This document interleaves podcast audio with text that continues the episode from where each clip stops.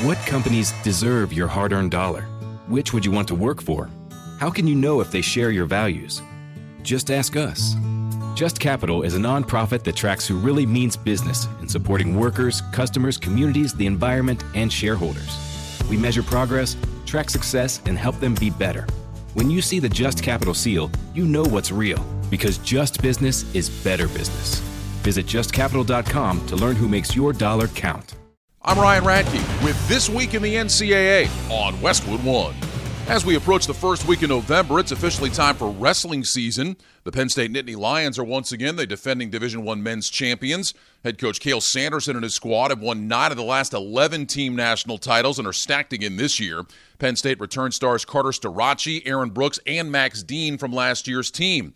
However, this year won't come without challenges for the Nittany Lions dynasty, as multiple teams in their conference could be poised for a takedown. Fellow Big Ten members Iowa, Ohio State, and Michigan are all expected to contend. And keep a special eye on Iowa. They return three time individual national champion Spencer Lee this season. He missed most of last year after having knee surgery. Coming up, we'll hear about changes that could be coming to the world of college football recruiting on This Week in the NCAA. The Division One Football Oversight Committee is set to recommend legislation this week that will alter the FBS recruiting calendar in November. If approved, a four day recruiting dead period will begin the Monday after Thanksgiving. The legislation is in response to the increase in activity in the transfer portal over the last couple of seasons. The proposed changes are intended to give coaches an opportunity to prioritize conversations with current student athletes after the conclusion of the regular season and before the opening of the transfer portal window. If approved, the legislation would take effect immediately.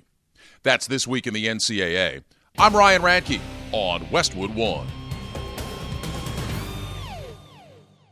Afford Anything is a podcast that teaches you how to be smart with your money. As a small business, you don't have the resources to pay the level of overhead and for the level of services that a Fortune 500 company could afford. So I certainly understand why, if you want to offer benefits, the providers of that, that that fee is going to be higher because there's more account management per employee. Make smarter choices and build a better life.